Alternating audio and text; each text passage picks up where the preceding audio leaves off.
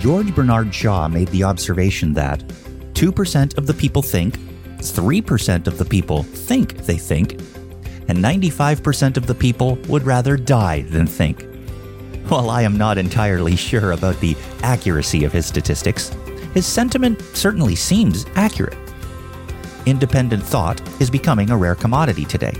So many people watch their curated news channels, listen to their favorite pundits, believe the curated information they are given, and take what they are told as truth.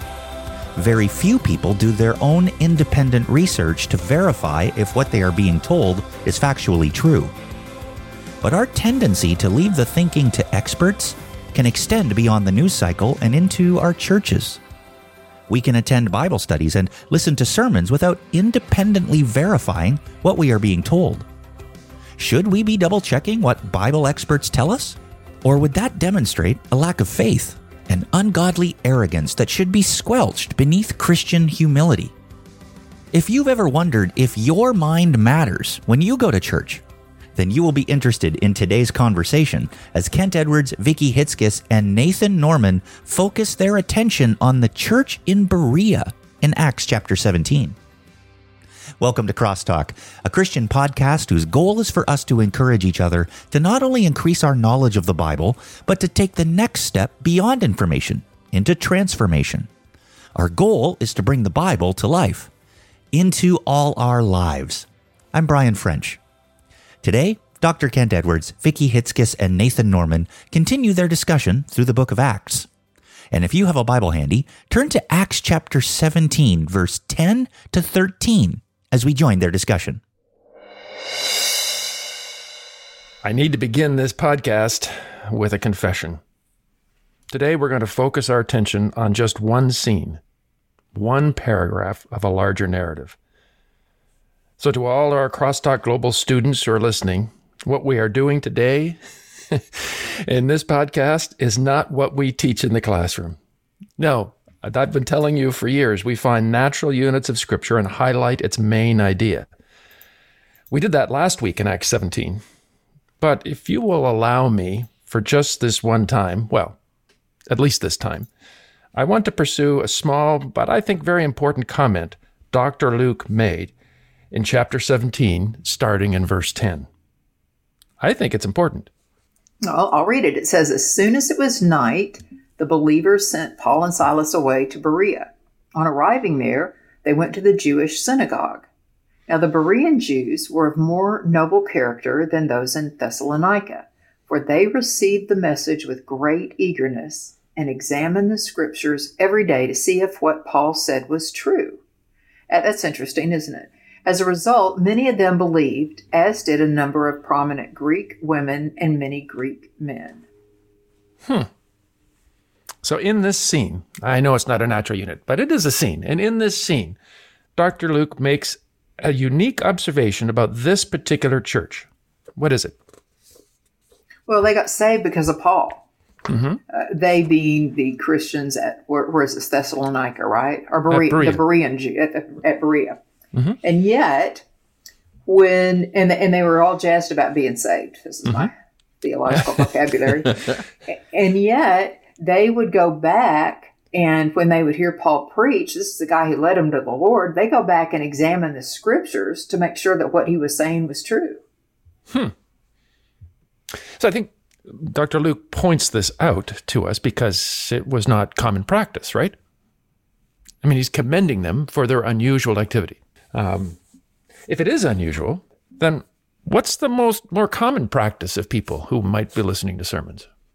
Well, to either absorb it and just believe everything, or to argue from their own presuppositions and understanding, right? How they've already interpreted things. They're not engaging in it. They're just saying, nope, it's all garbage and I know better. Okay.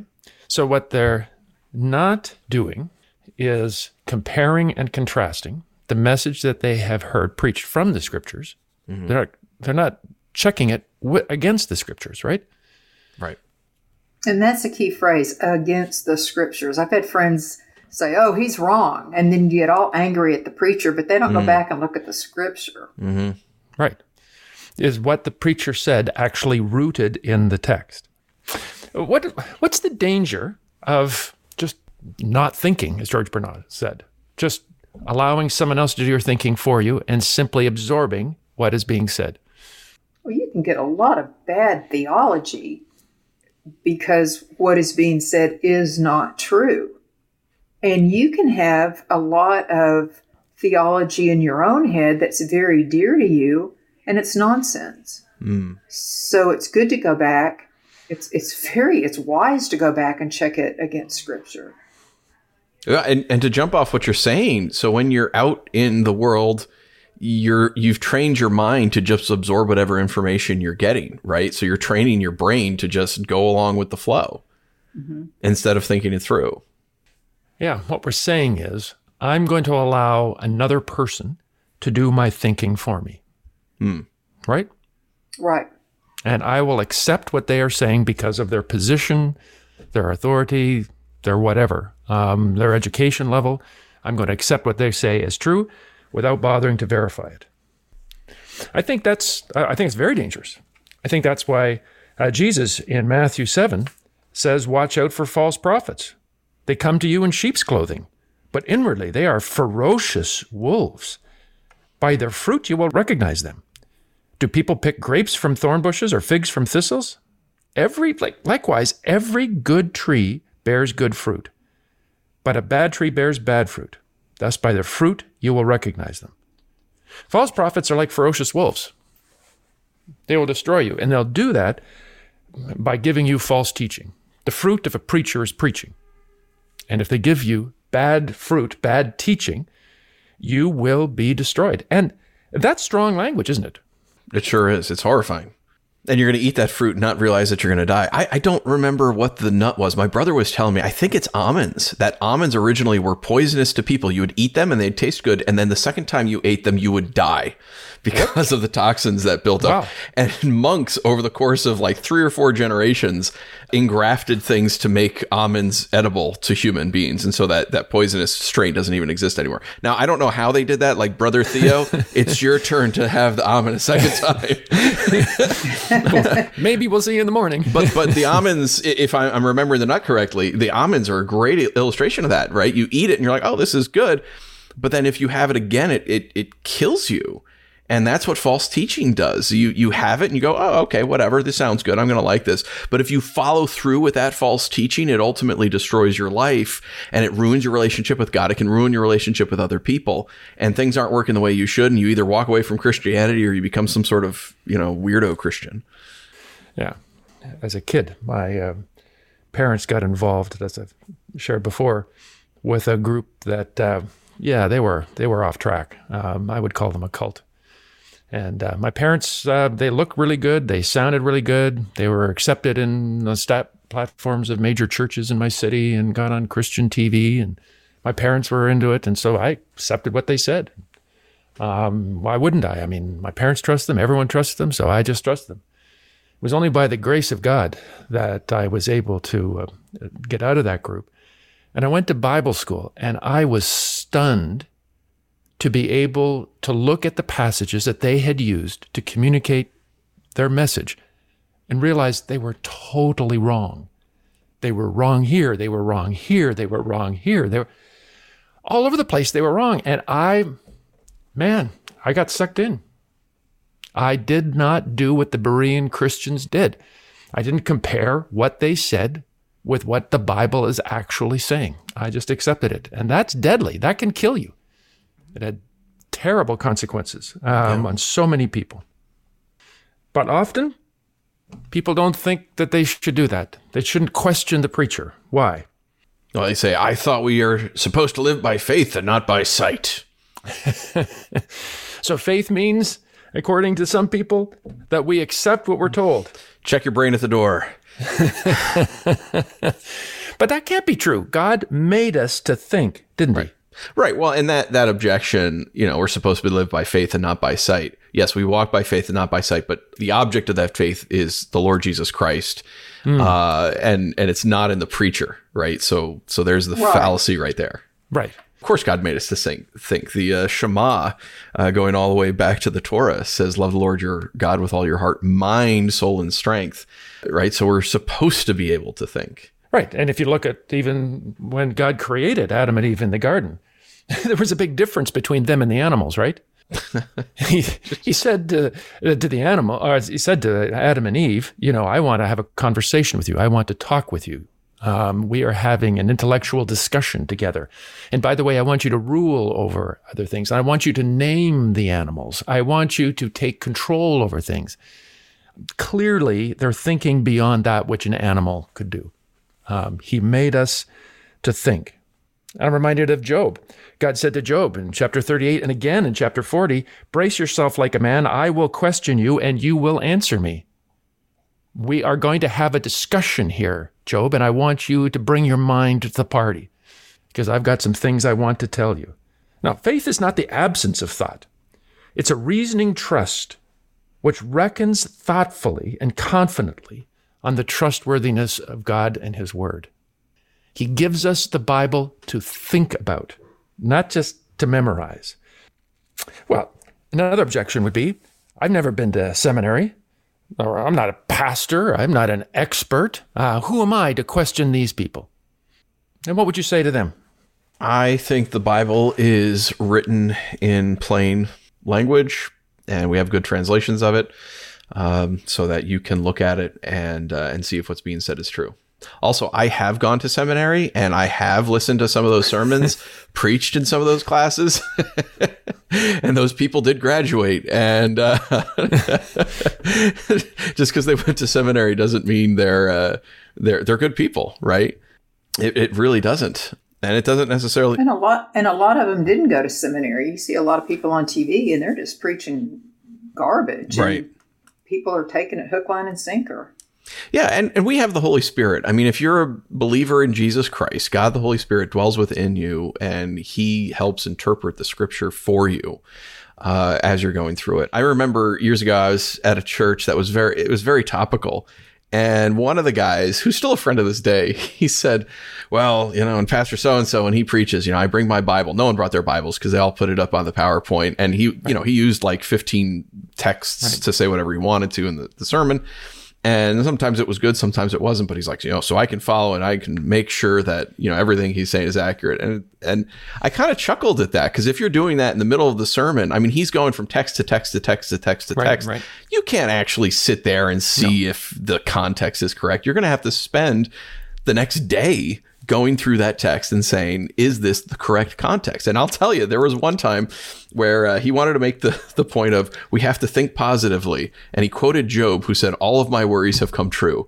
And, and he said, so look at that, you know, don't be like Job and think positive. And I'm like, What blasphemy against Job? This poor guy, right? Your whole family, everything you know is gone. And he's like, oh, this is the worst thing that could ever happen to me. Don't be like that, Debbie Downer, you know?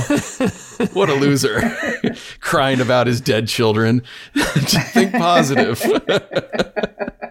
So it doesn't matter. And that guy did go to seminary. It doesn't matter if you've been to seminary and one person's been to seminary and you haven't. We have God, the Holy Spirit. The Bible is written so that we might know the way of salvation. We might understand it. Don't use that as an excuse. Understandable book? It absolutely is. So the average person could read it and understand it. Yes. The main ideas. And the Holy Spirit could help in that. Absolutely. Wow. Is that why we read in Acts chapter 4, unschooled ordinary men turned the world upside down? Yeah. Some of them were fishmongers. Really? So Jesus would actually take commercial fishermen who were not noted for any great intellectual stature and make them his apostles? Yeah, as we talked last week, no fisherman became the head of Athens, right? None of them were like, you know, there's no Aristotle, and also he fished on the side. You know, like. Maybe God delights in putting his grace into jars of clay. Amen. Maybe he loves seeing ordinary people come to maturity in Christ by reading the Bible and seeing for themselves what the Bible says. And that's why the Berean Christians were commended, because they wanted to make double sure that their faith was in the right place. And what's interesting, Paul was not offended. Paul didn't say, who do you think you are to question me? Don't you realize my pedigree and my education? He did not say that, did he? Nope. Why? Why do you think it didn't bother Paul? Well, he knew what he was saying was true. And he knew if they were genuinely looking at the scriptures, they would come to the same conclusion. Right. He's nothing to fear. I'm in a Bible study with one very mature Christian and two very new Christians.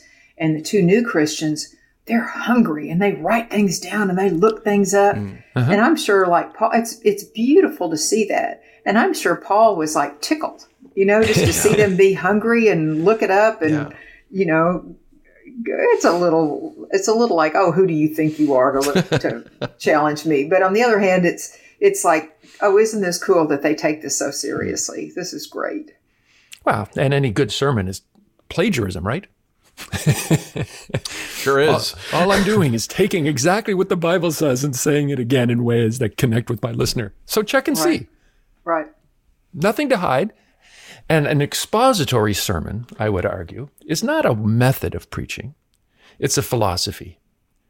Any type of sermon can be expository if it exposes what the original author was meaning to communicate in the text. That's what we have to do. That's what any Bible study leader or preacher needs to do. So let's bring this down to earth. We want to bring God's words to life, to the life of our listeners. So in application, how should our listeners be listening to sermons or Bible teaching? How should they be listening? No, we need to listen and think, is this true? First fundamental question. Or what's that person saying? Yeah, what's the preacher really saying? Mm. And then, is that true? Do I believe it? Based on what I know about Scripture or need to know about Scripture, I need to go check that out. Yeah, it's not hyper angry or critical, but it's critical to the point where you're saying, okay, is this true? Not like a, I'm going to prove this false. Right. I don't mean a negative approach. I don't come assuming that this preacher has bad motives. But I come with an inquiring mind. Right. What are you telling me? Like, and how do I know that this is in the Bible? Show me again, so I can actually be sure that it's true. What the Berean Christians did is probably the best way to protect ourselves from the danger of false teaching, from being eaten by wolves. What do we do if, when we're listening to a message, we either don't understand what the preacher is trying to say, it's just totally confusing, or what they say is not in the Bible? So what do we do then? Not in the Bible, or it's wrong. Pick one, or both. It could be that it is, good sermon, wrong text, right? And it could be, sure, totally contrary to Scripture. Depending on the age of the preacher, sometimes I've gone up, and I've just asked the preacher, how did you get that? And sometimes, I don't tend to correct my preacher. I'll ask him, and I'll say, that's interesting. I don't see that. And I won't go, well, you're wrong. But I'll tell him, I don't see that. And sometimes I'll say why. I don't usually see their knees buckle, but I'll go hear him out and see if I miss something. But I think it helps them to know somebody's listening hard to what they're saying. I know pastors get beat up every single Sunday, even if they do things right. So I don't want to. But if they did it every single Sunday, then I'd make an appointment and say, you know what, let's talk about this. If it's just once every many months, I'd let it go. But if it's frequently, then I would even get the elders involved in it because it's serious. Yeah, I do. I think that's great that you can go up. I think you should be able to go up to the pastor and say, hey, I don't understand this. Where are you coming from it? Or where is that in the Bible? Or how you interpreted that from this text? And see what they respond. I mean, it might have been a misunderstanding on your part. It might have been poor communication, or it could just be outright, well, I just decided to throw that in there. But that's important. And that's part of the problem with our current day and age where, we get so much of our theological understanding from celebrity preachers or whatnot is you can't do that with them. There's no way to go up and talk with them. You're right. I think one of the obligations we have as a person in a congregation is to in as nice a way as possible, as you were saying, Vicki, in a way that is not aggressive or angry. Say, I don't understand what you were saying today. I'm not sure that I got your point. Could you help me understand the point? When that's the issue. And likewise to say, when necessary, it's just not in the text. I don't see that in this text. Show me, if I missed it, show me where you get that from that text. Because it's only if we are willing to do that that we can protect the flock. I do think we have an obligation to the larger Christian community to be able to make sure that the teachers that are feeding us, that are giving us the nutrition we need to grow in Christ, are doing so properly. As James is right, not many of us should presume to be teachers, because we will be judged more severely. We can help the flock by making sure that the teaching that they receive is healthy, and mature Christian leaders like Paul should never be threatened if someone says, where do I find that in the Bible? Check and see, because I'm confident that what I have said is in harmony with Scripture. Be like the Bereans. Now the Berean Jews were of more noble character than those in Thessalonica, for they received the message with great eagerness and examined the Scriptures every day to see if what Paul said was true. Because your mind matters. The question of the day is this: as we listen to Christian teaching, how can we become the best followers of Jesus possible? The answer is, don't just assume what you hear is true, but be sure the teaching you get is biblical. I trust that today's discussion of God's Word has been helpful and served as an encouragement to not just be hearers of the Word, but doers. Together, let's bring God's Word to life, to our lives this week. The Crosstalk Podcast is a production of Crosstalk Global, equipping biblical communicators so every culture hears God's voice. To find out more about this educational nonprofit organization, please visit www.crosstalkglobal.org. You can also help support this show by rating it on Apple Podcasts or wherever you're enjoying it. Be sure to tune in next Friday as we continue our discussion of the Book of Acts. You won't want to miss it.